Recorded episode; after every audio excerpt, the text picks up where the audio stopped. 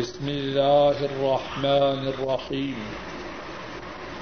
وأتم الحج والعمرة لله. اور پورا کرو حج اور عمرہ اللہ کے لیے.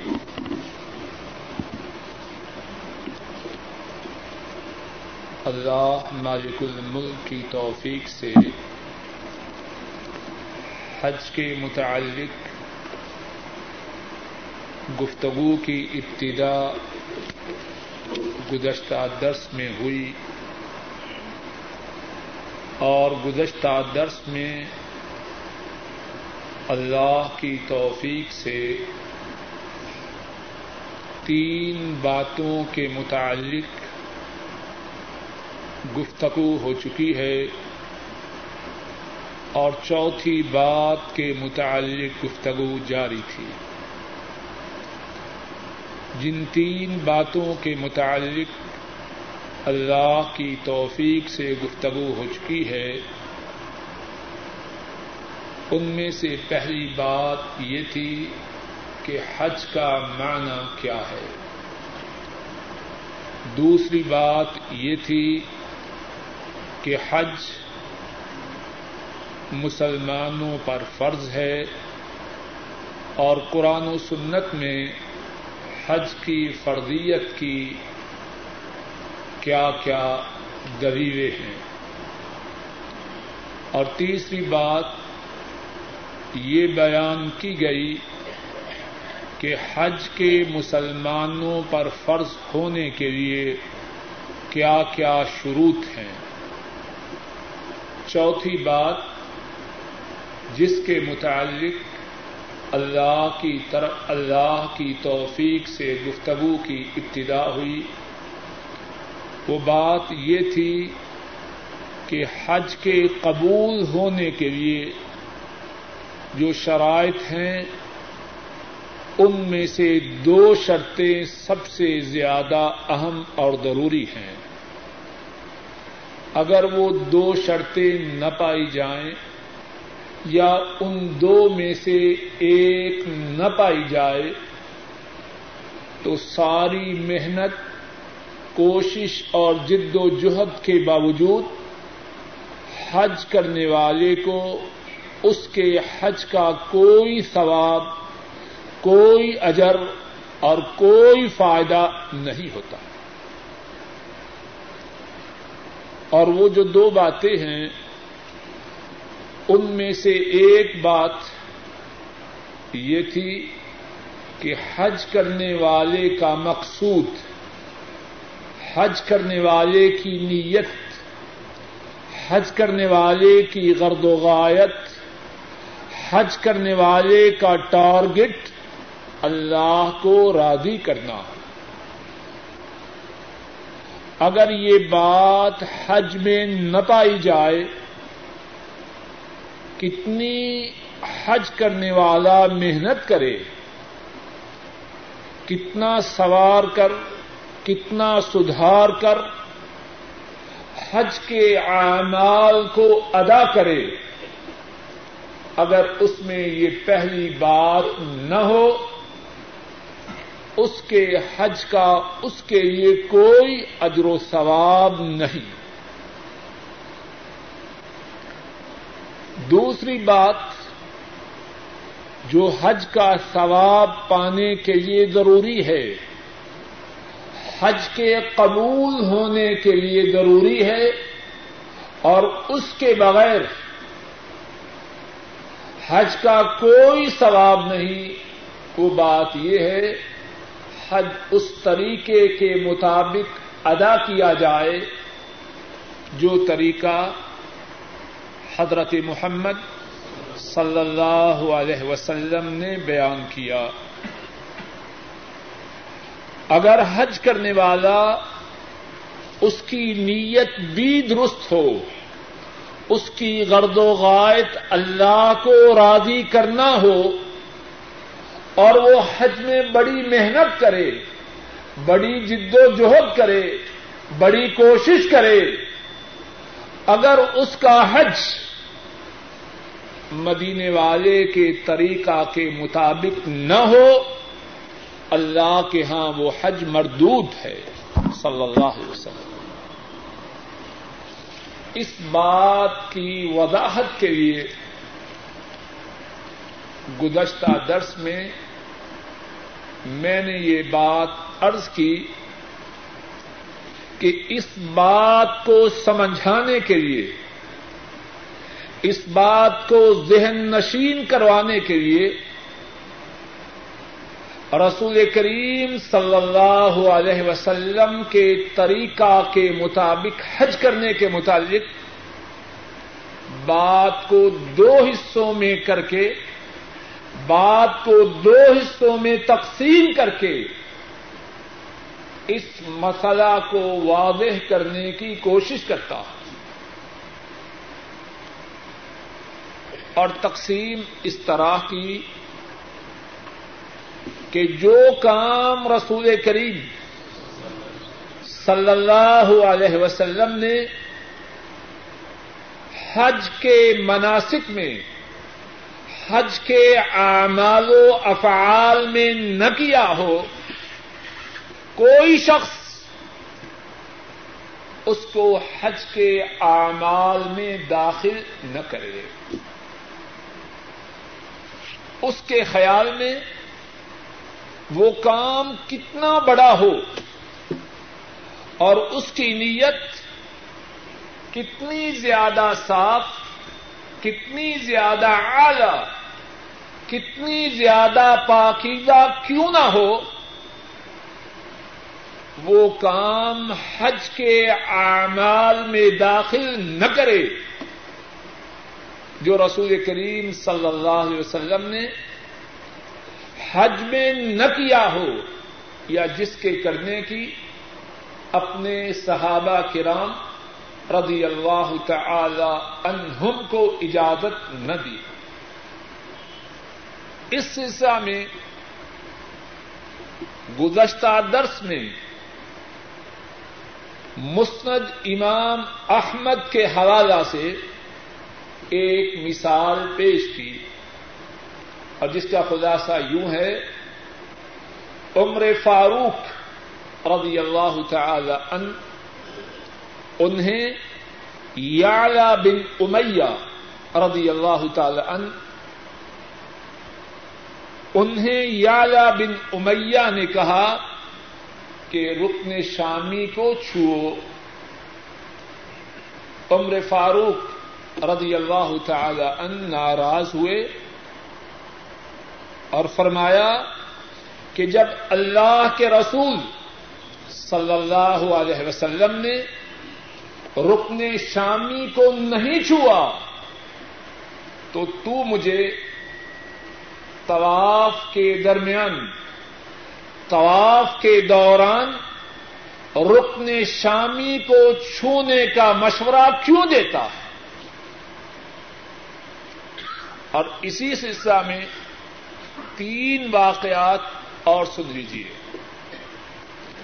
تاکہ یہ بات اللہ کے فضل و کرم سے اچھی طرح ذہن نشین ہو جائے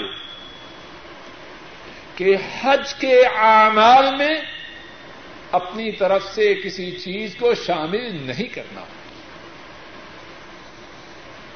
امام احمد رحمہ اللہ بیان کرتے ہیں،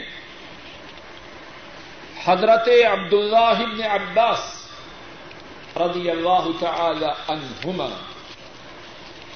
امیر معاویہ رضی اللہ تعالی عنہ کے ساتھ بیت اللہ کا طواف کر رہے حضرت معاویہ رضی اللہ تعالی عنہ بیت اللہ کے چاروں کناروں کو چھوتے ہیں۔ بیت اللہ کے کتنے کنارے ہیں؟ چار۔ حجر اسود والا کنارا رکن یمانی والا کنارا اور دو کنارے دوسرے۔ حضرت معاویہ رضی اللہ تعالی ان چاروں کناروں کو چھوتے ہیں۔ حضرت عبداللہ ابن عباس رضی اللہ تعالی عنہما ان سے فرماتے ہیں، لما تستلم هذين الركنين ولم يستلمهما رسول الله صلى الله عليه وسلم معاویہ، تم ان دو کناروں کو کیوں چھو رہے ہو؟ جن کو اللہ کے رسول صلی اللہ علیہ وسلم نے نہ چھوا حضرت معاویہ رضی اللہ تعالی ان جواب میں فرماتے ہیں ليس شيء من هذا البيت مهجورا یہ گھر بابرکت ہے۔ اس کے کسی حصہ کو چھوڑا نہ جائے گا۔ سارا گھر بابرکت ہے۔ اس کے کسی حصہ کو چھوڑا نہ جائے گا۔ حضرت عبداللہ ابن عباس رضی اللہ تعالی عنہما فرماتے ہیں، اللہ ملک الملک۔ قرآن کریم میں فرماتے ہیں، لقد كان لكم في رسول الله اسوة حسنة تمہارے لیے اللہ کے رسول میں بہترین نمونہ ہے۔ کیا فرمانا چاہتے ہیں؟ معاویہ، تم کہہ رہے ہو، اس گھر کے کسی حصہ کو چھوڑا نہ جائے گا۔ بتلاؤ، تم زیادہ جانتے ہو یا وہ زیادہ جانتے ہیں؟ جن کو اللہ نے امت کے لیے بہترین نمونہ بنایا۔ حضرت معاویہ رضی اللہ تعالی ان فوراً جواب میں کہتے ہیں، صدقت۔ اے ابن عباس، تو نے درست کہا، معاویہ نے غلطی کی۔ اس بات کو اچھی طرح ذہن نشین کیجیے اور نہ صرف ذہن نشین کیجیے جو اس بات کو سنے اور سمجھے، وہ دوسروں تک پہنچائے۔ امت میں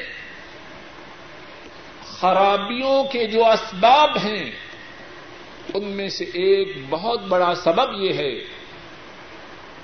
امت کے بہت سے لوگوں نے دین میں اپنی طرف سے باتیں داخل کر لی ہیں۔ اور کہتے کیا ہیں؟ ہماری نیت اچھی ہے۔ اب کہیے، حضرت معاویہ رضی اللہ تعالی ان ان کی نیت اچھی تھی یا بری تھی؟ اللہ کے رسول صلی اللہ علیہ وسلم کے صحابی ہیں۔ عبداللہ ابن عباس رضی اللہ تعالی عنہما ٹوک رہے ہیں۔ معاویہ، تمہیں وہ کام کرنے کی اجازت نہیں۔ جو انہوں نے نہ کیا، جن کو اللہ نے امت کے لیے بہترین نمونہ بنایا۔ اور معاویہ رضی اللہ تعالی ان فوراً بات سمجھتے ہیں۔ اور فرماتے ہیں صدقت اے عباس کے بیٹے، تو نے سچ کہا، معاویہ نے غلطی کی. ایک تیسری مثال سنیے. حافظ ابن حجر رحمہ اللہ اپنی کتاب فتح الباری میں بیان کرتے ہیں. حضرت عبد اللہ عامر رضی اللہ تعالی عنہ خراسان فتح کرتے ہیں۔ اور انہوں نے خراسان کے فتح کرنے کے بعد فرمایا، لَأَجْعَلَنَّ شُكْرِي لِلَّهِ ان اخرج من موضعی هذا محرما۔ فرمانے لگے اللہ نے مجھ پہ احسان کیا ہے کہ میرے ہاتھوں خراسان فتح ہوا۔ اب اللہ کا شکر کرنے کے لیے خوب توجہ سے بات کو سنیے۔ اور میرا یہ ایمان ہے، اگر ہم یہ بات سمجھ جائیں تو بہت سی غلطیاں جو ہم میں موجود ہیں ان کی اصلاح ہو جائے۔ اللہ کے فضل و کرم سے۔ حضرت عبداللہ بن عامر رضی اللہ تعالی عنہ خراسان کے فتح ہونے پر فرماتے ہیں،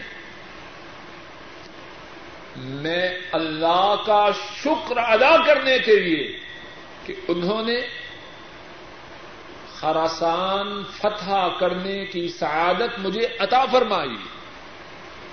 کیا کروں گا؟ میں اسی مقام سے احرام باندھ کے بیت اللہ جاؤں گا۔ اب ارادہ بھلا ہے یا برا ہے؟ بولیے۔ ارادہ اچھا ہے یا غلط ہے؟ جواب دیجیے اچھا ہے۔ احرام باندھے بیت اللہ حاضر ہوتے ہیں۔ حضرت عثمان ذنورین امیر المومنین خلیفہ وقت رضی اللہ تعالی ان ان سے ملاقات ہوتی ہے۔ ڈانٹتے ہیں۔ اے عبداللہ، تو نے کیا کیا؟ اور ایک روایت میں ہے، فرماتے ہیں غغوت وحان علی کا نسبک تو نے اللہ کی راہ میں جہاد کیا۔ تو کیا اس کا یہ مقصد ہے کہ تو حج کی جو اس کا یہ مقصد ہے کہ احرام کی جو عبادت ہے، تو اس کو بدل دے۔ تو نے اللہ کی راہ میں جہاد کیا۔ اب احرام کے متعلق جو سنت طریقہ ہے کیا تجھے یہ اختیار مل گیا کہ تو اس سنت طریقے کو بدل دے؟ تو کون ہے؟ ان کا ارادہ کیا ہے؟ اللہ کا شکر ادا کرنے کا۔ بات سمجھ میں آ رہی ہے کہ نہیں؟ بولیے۔ ارادہ کیا ہے؟ بولیے۔ اللہ کا شکر ادا کرنے کا۔ لیکن کس طریقے پہ کیا؟ جو طریقہ مدینے والے کے طریقہ سے ہٹ کر ہے اور جو طریقہ مدینے والے کے طریقہ سے ہٹ کر ہے، اللہ کے ہاں اس کی کوئی قدر و قیمت نہیں۔ ایک اور چوتھا واقعہ سنیے۔ اور دل تو چاہتا ہے جتنے زیادہ واقعات اس سلسلے میں آپ کو سنا سکوں، سنا دوں کہ دین میں اپنی طرف سے بات داخل کرنے کی جو بیماری ہے، تاکہ اللہ اسے ختم کر دے۔ لیکن وقت کے مختصر ہونے کی وجہ سے چار ہی واقعات پہ اکتفا کروں گا۔ امام ابن رحمہ اللہ بیان کرتے ہیں۔ ایک شخص امام مالک رحمہ اللہ ان کی خدمت میں حاضر ہوتا ہے، عرض کرتا ہے، یا ابا عبد اللہ من این احرم؟ اے ابو عبد اللہ میں احرام کہاں سے باندھوں؟ امام مالک رحمہ اللہ جواب میں فرماتے ہیں، من ذل حلیفہ من حیث احرم النبی صلی اللہ علیہ وسلم۔ ذل حلیفہ سے احرام باندھو، جہاں سے مدینے والے نے احرام باندھا صلی اللہ علیہ وسلم۔ اور مسئلہ معلوم ہے کہ مدینے والے جب عمرہ کے لیے یا حج کے لیے مدینہ طیبہ سے جائیں، تو ان کا جو میقات ہے وہ ذوالحلیفہ ہے۔ اور آج کل اسے اب یار علی رضی اللہ تعالی عنہ کے نام سے یاد کیا جاتا ہے۔ امام مالک کیا فرماتے ہیں؟ وہاں سے احرام باندھو۔ جہاں سے کس نے احرام باندھا بولیے، رسول کریم صلی اللہ علیہ وسلم نے۔ وہ شخص کہتا ہے، انی ارید ان احرم من المسجد من عند القبر. میرا ارادہ ہے ذل حلیفہ کی بجائے مسجد نبوی سے قبر شریف کے پڑوس سے احرام باندھے۔ امام مالک رحمہ اللہ جواب میں فرماتے ہیں لا تفعل انی اخشا علی کا فتنہ۔ اے سوال کرنے والے، ایسے نہ کرنا۔ مجھے ڈر ہے کہ تو کسی فتنہ میں مبتلا ہو جائے۔ وہ شخص کہتا ہے وہ ایو فتنا تن فی ہادا انما ہی امیال عرتوہا اے حضرت، اس میں فتنہ کی کیا بات ہے؟ چند میل ہیں جو میں زیادہ کر رہا ہوں۔ کچھ بات سمجھ میں آ رہی ہے جو شخص اب یار علی کی بجائے مسجد نبوی سے احرام باندھے، وہ مسافت میں، فاصلہ میں اضافہ کرے گا یا کمی کرے گا؟ اضافہ کرے گا۔ وہ شخص کہتا ہے کیا بات ہے؟ چند میل کا فرق ہے۔ اور فرق کمی کا نہیں، زیادتی کا ہے۔ اس میں کیا حرج ہے؟ امام مالک فرماتے ہیں، اللہ اکبر۔ اور میری یہ تمنا ہے کہ امام مالک رحمہ اللہ کی بات ہم اپنے سینوں پہ ثبت کر لیں۔ فرماتے ہیں وہ ایو فتنت اعظم من انترا ان کا سبق تھا الا فضیلت قد قصر انہا قد قصر انہ النبی صلی اللہ علیہ وسلم. فرماتے ہیں، اس سے بڑی فتنہ کی بات کیا ہے کہ تو یہ سمجھے کہ تو ایک ایسی نیکی کر رہا ہے جو مدینے والے نہ کر سکے۔ اس سے بڑی فتنہ کی کیا بات ہے کہ تو اپنے متعلق یہ سمجھے کہ کسی نیکی کے کرنے میں تو مدینے والے پہ سبقت دے رہا ہے۔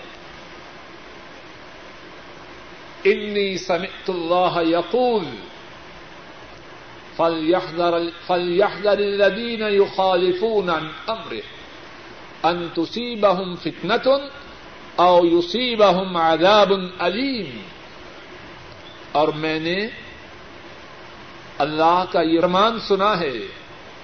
جو لوگ رسول کریم صلی اللہ علیہ وسلم کی مخالفت کرتے ہیں، وہ اس بات سے ڈر جائیں۔ کہ ان پہ کوئی فتنہ آ جائے یا انہیں دردناک عذاب پہنچے۔ رسول کریم صلی اللہ علیہ وسلم کی اتباع، آپ کے طریقہ کی پابندی، حج کی قبولیت کے لیے دوسری شرط ہے۔ اور آپ کے طریقہ کی پابندی کے دو پہلو ہیں۔ جو پہلو اب ارض کر رہا ہوں وہ کیا ہے؟ حج کے اعمال میں کوئی عمل ایسا شامل نہ کرے جو رسول کریم صلی اللہ علیہ وسلم نے نہ کیا ہو، یا جس کے کرنے کی امت کو اجازت نہ دی ہو۔ کرنے والا وہ اپنے متعلق کتنا کہے کہ میری نیت صاف ہے اور عمل بظاہر کتنا اعلی ہو، کتنا بلند و بالا ہو، اور عمل کرنے والا اس عمل کے کرنے کے لیے کتنی زیادہ محنت کیوں نہ کرے؟ اگر رسول کریم صلی اللہ علیہ وسلم کی اس پہ اسٹیپ نہیں۔ رسول کریم صلی اللہ علیہ وسلم کی اس پہ مہر نہیں۔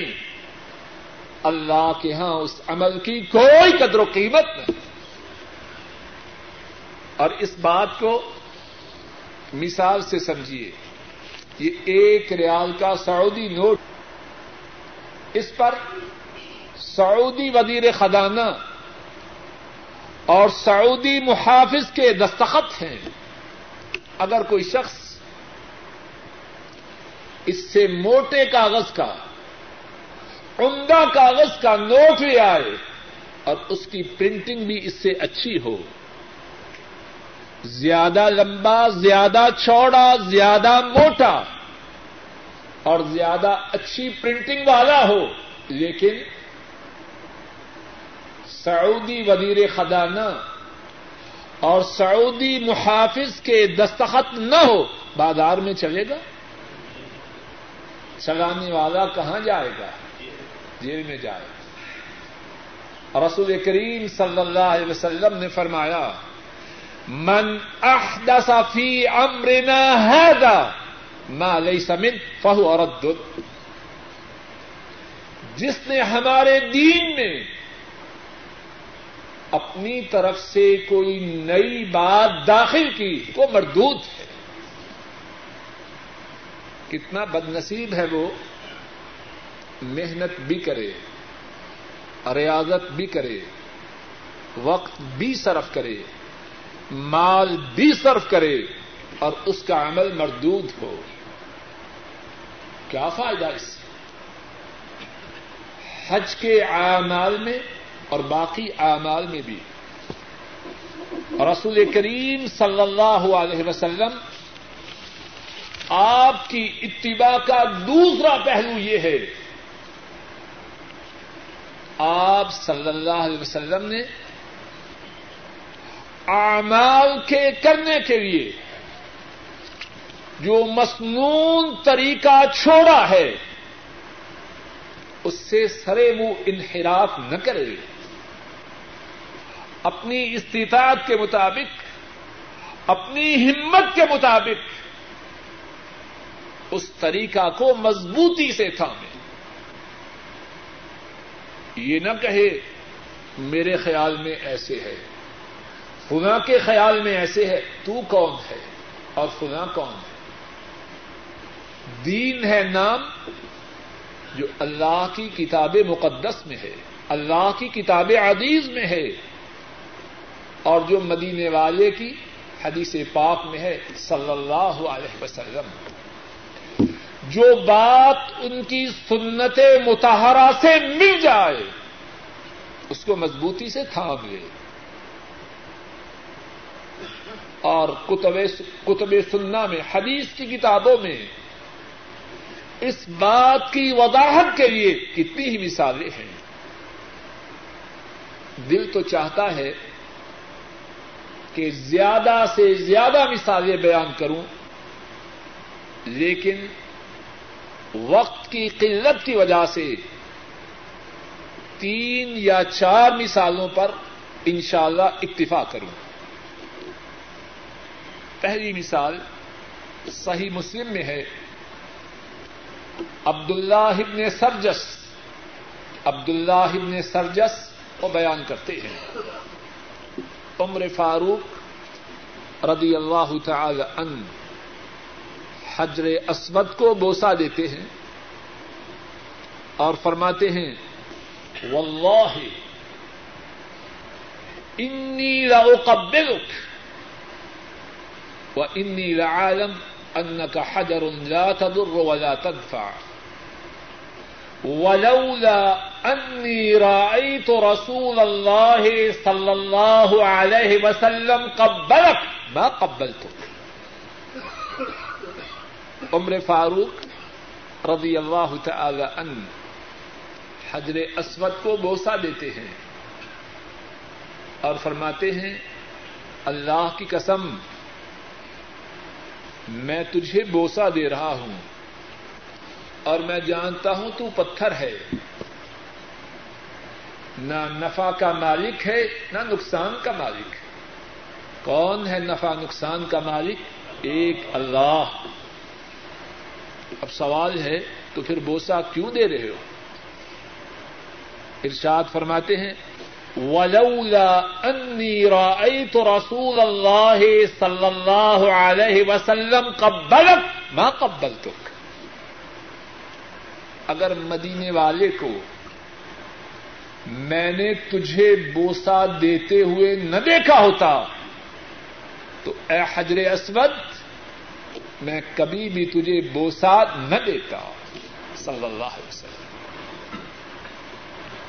دین کیا ہے؟ مدینے والے۔ عبد اللہ ابن عمر رضی اللہ تعالی عنہما۔ ان کے متعلق امام مسلم رحمہ اللہ بیان کرتے ہیں، حضرت وبرا رحمہ اللہ فرماتے ہیں، میں عبد اللہ ابن عمر رضی اللہ تعالی عنہما،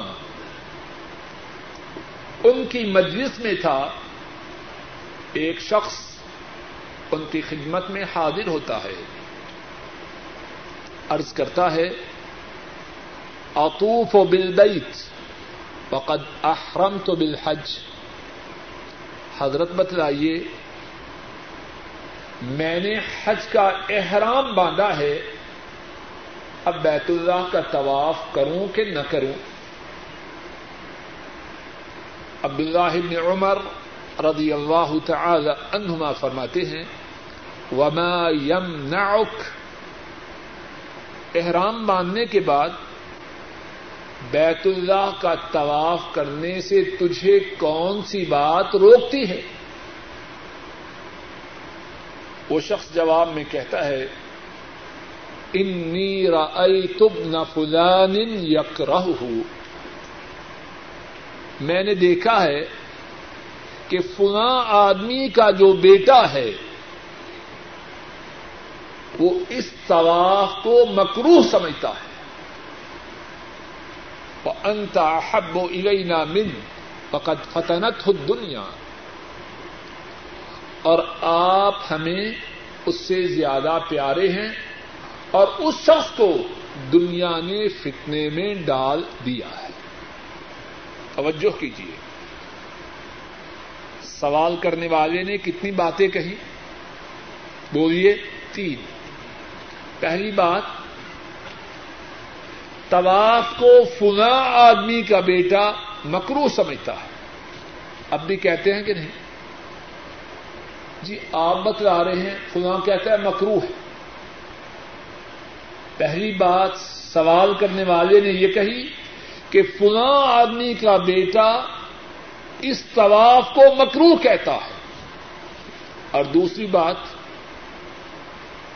آپ ہمیں اس سے زیادہ پیارے ہیں۔ اور تیسری بات، اس آدمی کو دنیا نے فتنے میں ڈال دیا ہے۔ اب ذرا تینوں باتوں کو یاد رکھیے۔ عبد اللہ عمر رضی اللہ تعالی عنہما جواب میں کیا فرماتے ہیں؟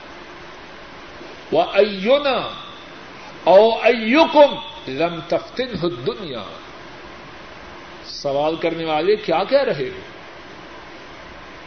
میں تمہیں اس سے زیادہ پیارا ہوں، میں کون ہوں؟ اور تم کہہ رہے ہو، اس کو دنیا نے فتنے میں ڈالا ہے۔ فرمایا، ہم میں سے وہ کون ہے؟ یا تم میں سے وہ کون ہے جس کو دنیا نے فتنے میں نہیں ڈالا؟ مقصود کیا؟ اگر بات کو ناپنا اور تولنا ہے جانچنا اور پرکھنا ہے۔ تو جانچنے اور پرکھنے کا معیار یہ نہیں کہ فلاں نے یوں کہا اور عبداللہ ابن عمر نے یوں کہا۔ کچھ بات سمجھ میں آ رہی ہے کہ نہیں؟ عبداللہ ابن عمر رضی اللہ تعالی عنہما مسئلہ کا جواب بھی دے رہے ہیں۔ سوچ میں جو غلطی ہے، اس کی اصلاح بھی کر رہے ہیں۔ اور اصل بات یہ ہے، مسئلہ تو ایک ہے، لیکن سوچ کی جو غلطی ہے، وہ ساری زندگی کی غلطی ہے۔ فرما رہے ہیں، کیا بات کہتے ہو؟ اس کو دنیا نے فتنے میں ڈالا ہے۔ ہم میں سے کون ہے؟ یا تم میں سے کون ہے؟ جس کو دنیا نے فتنے میں نہیں ڈالا۔ اور پھر کیا فرمایا؟ رأینا رسول اللہ صلی اللہ علیہ وسلم احرم بالحج، فطاف بالبيت، وسعى بين الصفا والمروه فسنت اللہ و رسولی احق تتبع من سنت فلان ان کنت صادقا. فرمایا، اس کی اور میری بات کیا بات کر رہے ہم نے اللہ کے رسول صلی اللہ علیہ وسلم کو دیکھا۔ انہوں نے احرام باندھا، پھر کیا کیا؟ بیت اللہ کا طواف کیا۔ صفا اور مروا کی سائی کی۔ اور پھر کیا فرمایا؟ اگر تو اپنے ایمان کے دعوی میں سچا ہے، کس کی سنت کی پیروی کرے گا؟ کس کی بات کو مانے گا؟ اللہ کی بات اور اللہ کے رسول صلی اللہ علیہ وسلم کی بات۔ کیا بات کہہ رہا ہوں؟ رسول کریم صلی اللہ علیہ وسلم کی سنت سے آپ کے طریقہ مبارکہ سے حج کا جو عمل ثابت ہو جائے، اس کو مضبوطی سے تھام لو نہ دائیں طرف کی بات سنیں، نہ بائیں طرف کی، نہ آگے کی، نہ پیچھے کی۔ اپنے لیے جو طریقہ بنائے وہ رسول کریم صلی اللہ علیہ وسلم کی سنت کو فسنت اللہ و رسول ہی احق کو انت من سنت فلان ان کنتا صادقہ ایک تیسری مثال سنیے۔ اور یہ مثالیں اللہ کی توفیق سے اس لیے پیش کر رہا ہوں۔ تاکہ بات خوب سمجھ میں آ جائے۔ اور جب یہ بات حج کے اعمال کے متعلق سمجھ میں آ جائے، تو سارے دین میں یہی بات ہے۔ کچھ بات سمجھ میں آ رہی ہے کہ نہیں؟ پیچھے سے آواز میں۔ نماز ہو، روزہ ہو زکات ہو، اصل بات تو یہی ہے۔ امام ترمدی رحمہ اللہ بیان کرتے ہیں۔ حضرت سالم ابن عبد اللہ رضی اللہ تعالی ان وہ روایت کرتے ہیں، ایک شامی شخص ان کے والد محترم حضرت عبد اللہ ابن عمر رضی اللہ تعالی عنہما ان کی خدمت میں حاضر ہوا اور سوال کیا کہ حج تمتو اس کا کیا حکم ہے؟ عبد اللہ عمر رضی اللہ تعالی عنہما فرمانے لگے، ہی حلال، وہ جائز ہے، درست ہے۔ وہ شامی شخص کہنے لگا،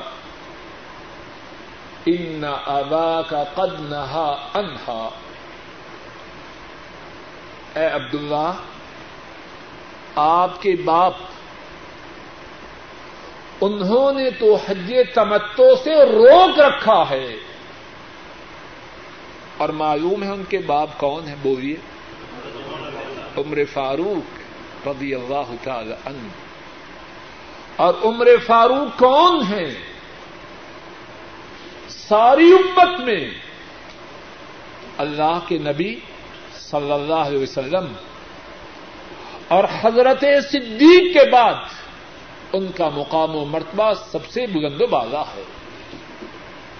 وہ وہ ہیں جس گلی میں وہ چلیں، اس گلی کو شیطان چھوڑ کے بھاگ جائے۔ عمر کی کیا شان ہے رضی اللہ تعالی عنہ۔ کتنے دن بیان کرتے رہیں۔ ان کی شان کے بیان کرنے کا حق ادا نہیں ہو سکتا۔ بات کو مختصر کرتا شامی کہتا ہے، آپ کہتے ہیں حج تمتو حلال ہے، جائز ہے۔ اور آپ کے ابائے محترم وہ تو اس سے روکتے ہیں۔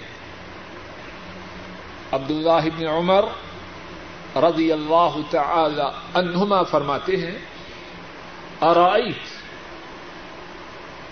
ان كان ابی نہا عنها وصنعها رسول الله صلى الله عليه وسلم، امر ابی يتبع ام امر رسول اللہ صلی اللہ علیہ وسلم۔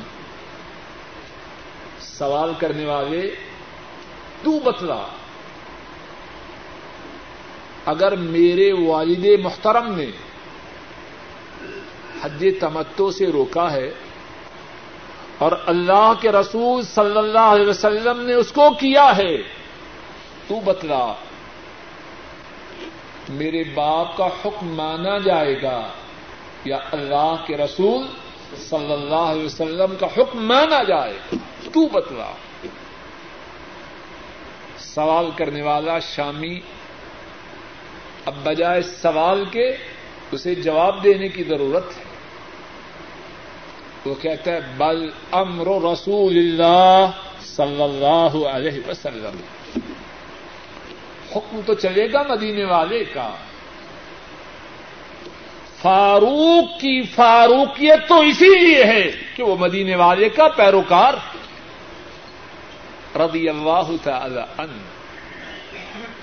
عبد اللہ ابن عمر رضی اللہ تعالی عنہما فرماتے ہیں، اب تو نے خود ہی سوال کا جواب دے دیا۔ لقد سناها رسول اللہ صلی اللہ علیہ وسلم۔ حج تمتو جب اللہ کے نبی نے کیا، تو اب میرے باپ کا روکنا۔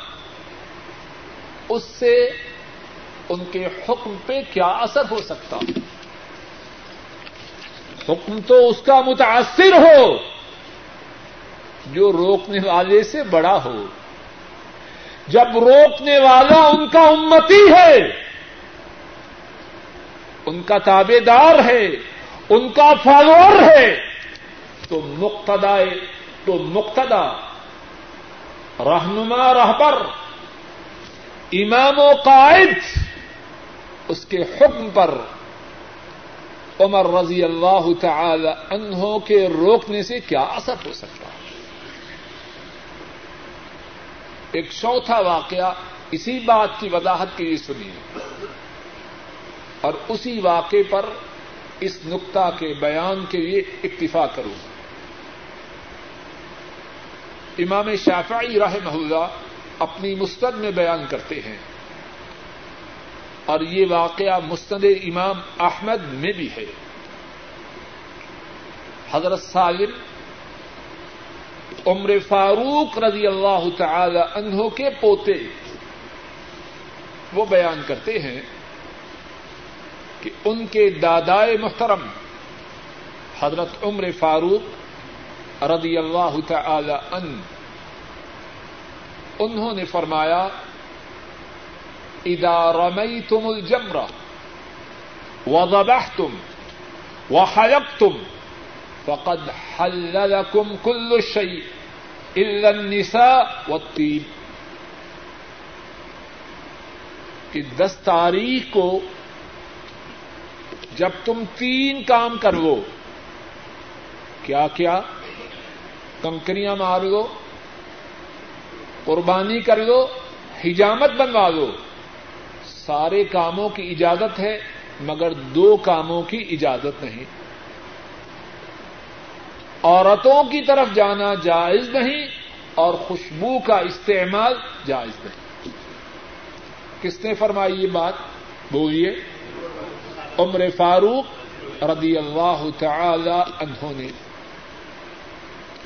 اور حضرت سالم ہی ان کے پوتے کہتے ہیں، عائشہ صدیقہ رضی اللہ تعالی عنہا، انہوں نے فرمایا، انا طیبت رسول اللہ صلی اللہ علیہ وسلم لإحرامه قبل أن يحرم ولحله بعد أن رمى جمرة العقبة۔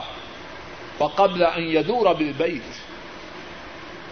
عائشہ صدیقہ رضی اللہ تعالی عنہا، انہوں نے فرمایا، میں نے احرام سے پہلے اللہ کے نبی صلی اللہ علیہ وسلم کو خوشبو لگائی اور پھر دس تاریخ کو جب آپ نے جمرہ اقبا کو کنکریاں مار لی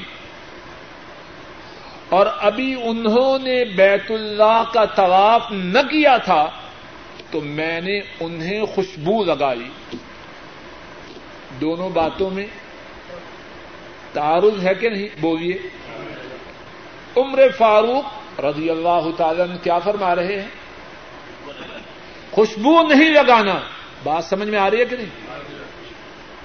جب تک بیت اللہ کا طواف نہ کر لو طواف افادہ جسے کہتے ہیں۔ تب تک خوشبو نہیں لگانا۔ اور ام المؤمنین عائشہ صدیقہ رضی اللہ تعالی عنہا، انہوں نے کیا فرمایا؟ میں نے خود اللہ کے نبی صلی اللہ علیہ وسلم کو بیت اللہ کا طواف کرنے سے پہلے خوشبو لگائی۔ اب کہیے کس کی بات مانی جائے؟ گی جواب دیجیے عائشہ صدیقہ کی نہیں۔ اللہ کے رسول صلی اللہ علیہ وسلم کی جو سنت ہے، اس پہ عمل کیا جائے۔ گا اور اگر آپ کو تردد ہے، تو چلیے عمر فاروق رضی اللہ تعالی ان ان کے پوتے ہی کا اس بارے میں فیصلہ سنیے۔ ان کا پوتا سالم کیا کہتا ہے؟ وہ سنت رسول اللہ صلی اللہ علیہ وسلم۔ احق کو ان خدا بےحا من قول عمر رضی اللہ تعالی ان اگرچہ عمر میرا دادا ہے، اگرچہ عمر امت میں اللہ کے نبی کے بعد دوسرے نمبر کی شخصیت ہے، لیکن جب اس کی بات اللہ کے نبی کی بات سے ٹکرا جائے، تو ہم اللہ کے نبی کی سنت کو پکڑیں گے، امت کی عمر کی بات کو چھوڑ دیں وہ سنت رسول اللہ صلی اللہ علیہ وسلم۔ احق کو ان خدا بےحا من قول عمر۔ اللہ کے نبی کی سنت کو پکڑا جائے گا، عمر کی بات کو چھوڑا جائے گا۔ اور ہمارے ساتھی کچھ ایسے بھی ہیں جب رسول کریم صلی اللہ علیہ وسلم کے مقابلہ میں کسی اور کی بات ان کے سامنے آئے تو کہتے ہیں جی وہ بھی تو عالم ہے۔ کہتے ہیں کہ نہیں؟ یہ انداز درست نہیں۔ جب اللہ کے رسول صلی اللہ علیہ وسلم کے مقابلہ میں ہم کسی کی بات کو چھوڑتے ہیں تو اس کا مقصد یہ نہیں کہ جس کی بات کو چھوڑا جا رہا ہے وہ عالم نہیں۔ یا اس کا مقصد یہ نہیں کہ ہم اس کی شان میں گستاخی کر رہے ہیں۔ مقصد صرف یہ ہے کہ جو معصوم ہیں، جو غلطی سے مبرہ ہیں، جو غلطی نہیں کر سکتے، وہ مدینے والے ہیں۔ ان کے سوا سب سے بھول ہو سکتی۔ اب کہیے سالم کیا اپنے دادا محترم عمر فاروق رضی اللہ تعالی ان ان کی شان میں گستاخی کرنے والے تھے؟ کیا ان کے مقام سے آگاہ نہ تھے؟ آگاہ تھے۔ اپنے دادے کے مقام کو سمجھتے تھے، لیکن مدینے والے سے جس کی بات ٹکرائے اس کی بات نہیں جائے گی، ان کی بات ہی جائے گی۔ تو حج کے موضوع پر جو چوتھا نقطہ ہے وہ یہ ہے، حج کے قبول ہونے کے لیے دو بنیادی شرطیں ہیں۔ پہلی شرط یہ ہے، حج کرنے کا مقصد اللہ کی رضا کا حصول ہو۔ اور دوسری شرط یہ ہے حج اس طریقہ پر کیا جائے جس طریقہ پر مدینے والے نے حج کیا یا جس طریقہ پر مدینے والے نے اپنے ساتھیوں کو حج کرنے کا حکم یا اجازت دی صلی اللہ علیہ وسلم۔ حج کے موضوع پر گفتگو کا پانچواں نقطہ یہ ہے کہ حج کرنے سے جبکہ ان دو شرطوں کی پابندی کی جائے، اللہ کو راضی کرنا مقصود و مطلوب ہو اور رسول کریم صلی اللہ علیہ وسلم کے طریقہ کے مطابق حج ہو۔ تو پانچواں نقطہ یہ ہے، اس طرح حج کرنے سے کیا ملتا ہے؟ اور رسول کریم صلی اللہ علیہ وسلم کے ارشادات مبارکہ سے حج کرنے کے بہت سے فوائد کا علم ہوتا ہے۔ میں نے اپنے سامنے تیرہ فوائد تحریر کر رکھے ہیں۔ ایک ایک کر کے سن لیجیے پہلا فائدہ یا حج کی حیثیت کو سمجھنے کے لیے پہلی بات یہ ہے،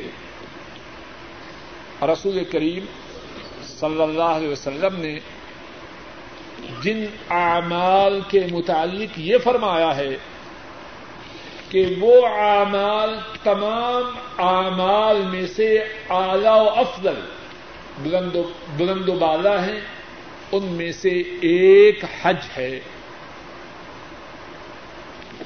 حج کی فضیلت کے متعلق۔ دوسرا نقطہ، دوسری بات یہ ہے، بوڑھے، کمزور عورتیں، ان کے لیے حج کی وہی حیثیت ہے جو عام مسلمانوں کے لیے جہاد کی حیثیت ہے۔ اور حج کی فضیلت کے متعلق تیسری بات یہ ہے جو مال حج میں خرچ کیا جائے، وہ ایسے ہے جیسے اللہ کی راہ میں خرچ کیا جائے۔ اور جو مال اللہ کی راہ میں خرچ کیا جائے، اللہ ایک کے بدلا میں سات سو عطا فرماتے ہیں۔ حج کی فضیلت کے متعلق چوتھی بات یہ ہے کہ لبیک پکارنے والا جب لبیک پکارتا ہے تو اس کی دائیں جانب اور اس کی بائیں جانب جتنے درخت ہیں، جتنے پتھر ہیں، جتنی مٹی ہے، زمین کے آخری کنارے تک وہ ساری کی ساری چیزیں اس کے ساتھ لبیک پکارتی ہیں۔ اور جو وہ ساری کی ساری چیزیں لبیک پکارتی ہیں، کل قیامت کے دن، اس کے لبیک کہنے کی، یہ ساری چیزیں گواہی دیں گی کہ نہ دیں گی۔ پانچویں بات، حج کی فضیلت کے متعلق یہ ہے کہ جو شخص بار بار پے بپے حج اور عمرہ کرے، اللہ اس سے غربت و افلاس کو دور کر دیتے۔ اور چھٹی بات یہ ہے، پے بپے حج اور عمرہ کے کرنے کی وجہ سے اللہ حج اور عمرہ کرنے والوں کو گناہوں سے پاک کر دیتے۔ ہیں اور ساتویں بات یہ ہے کہ صرف حج کرنے والے ہی کے لیے اللہ کی طرف سے معافی نہیں، بلکہ جس کے لیے حج کرنے والا اللہ سے معافی کا سوال کرے، اللہ اس کو بھی معاف کر دیتے ہیں۔ اور آٹھویں بات یہ ہے، نبی مکرم صلی اللہ علیہ وسلم نے حج کرنے والے کے لیے۔ اور جس کے لیے حج کرنے والا اس کے گناہوں کی معافی کا سوال کرے۔ رسول کریم صلی اللہ علیہ وسلم نے اللہ سے دعا کی ہے کہ اللہ حج کرنے والے کو اور جس کے لیے حج کرنے والا اللہ سے دعا کرے، اللہ ان سب کے گناہوں کو معاف کرتے اور حج کے متعلق، حج کی فضیلت کے متعلق نئی بات یہ ہے۔ رسول کریم صلی اللہ علیہ وسلم نے اس شخص کے بارے میں اللہ سے تین مرتبہ یہ درخواست کی ہے، اے اللہ، جو احرام کھولتے وقت اپنے سر کو منڈوائے۔ اے اللہ، اس پر اپنی رحمتوں کو نادل فرما۔ تین مرتبہ اس کے لیے دعا کی ہے۔ اور جو بالوں کو کٹوائے، اس کے لیے ایک مرتبہ اللہ سے یہ دعا کی ہے۔ اے اللہ، اس کے گناہوں کو معاف فرما۔ اور حج کے متعلق دسویں فضیلت کی بات یہ ہے، اللہ اکبر۔ حج کرنے والا اور عمرہ کرنے والا اللہ کا مہمان بنتا ہے۔ اور جب یہ اللہ سے دعا کرے، اللہ اس کی دعا کو پورا کرتے اللہ سے اپنے گناہوں کی معافی کا سوال کرے، اللہ اس کے گناہوں کو معاف کر دے اور حج کرنے والے کے لیے گیارہویں کتنی؟ گیارہویں بات یہ ہے کہ حج کرنے والا اللہ کی سپرداری میں آتا ہے۔ اللہ اس کے ضامن ہیں۔ اور جس کے ضامن اللہ ہو جائے، زندہ واپس آئے، اجر و ثواب لے کے آئے، فوت ہو جائے، جنت میں جائے۔ اور حج کی فضیلت کے متعلق بارہویں بات یہ ہے کہ جو شخص احرام کی حالت میں فوت ہو جائے، کل قیامت کے دن جب اٹھایا جائے گا، لبیک پکارتا ہوا اللہ کے دربار میں اٹھایا جائے گا۔ اور حج کی فضیلت کے متعلق تیرہویں بات یہ ہے کہ وہ حج جو گناہوں سے پاک ہو۔ اللہ کے نبی صلی اللہ علیہ وسلم کی سنت کے مطابق ہو۔ اس کا جو سرا ہے، وہ اللہ نے جنت تیار کر رکھی ہے۔ اور ان تیرہ کی تیرہ باتوں کے مطابق ایک یا ایک سے زیادہ احادیث شریفہ موجود ہیں، لیکن وقت کے وقت کے مختصر ہونے کی وجہ سے اب وہ حدیثیں پیش نہیں کر سکتا حج کے متعلق چھٹی بات یہ ہے۔ یہ تیرہ باتیں تو فضیلت کی ہیں۔ اب ہم ایک دوسرے نم، چل رہے ہیں، یاد ہے یا بھول گئے ہیں؟ اشفاق صاحب تو بھول گئے ہیں۔ چھٹی بات کیا ہے؟ عمرہ اور حج کا کیا طریقہ ہے؟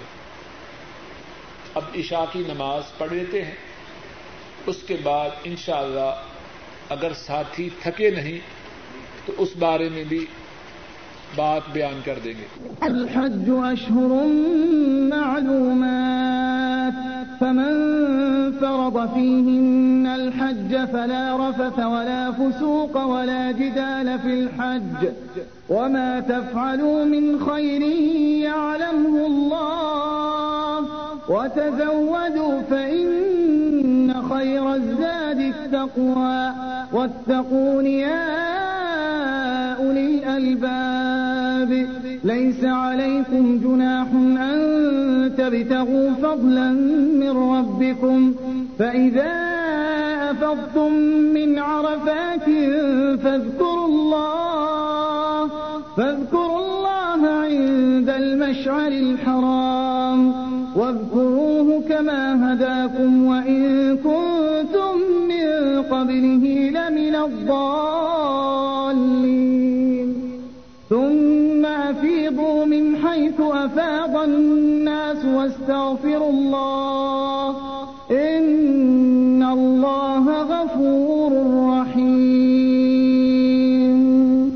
فإذا قضيتم مناسككم فاذكروا الله كذكركم آباءكم أو أشد ذكرا فمن الناس من يقول ربنا آتنا في الدنيا وما له, وما له في الآخرة من خلاق ومنهم من يقول ربنا ربنا آتنا في الدنيا حسنة وفي الآخرة حسنة وقنا عذاب النار. أولئك لهم نصيب.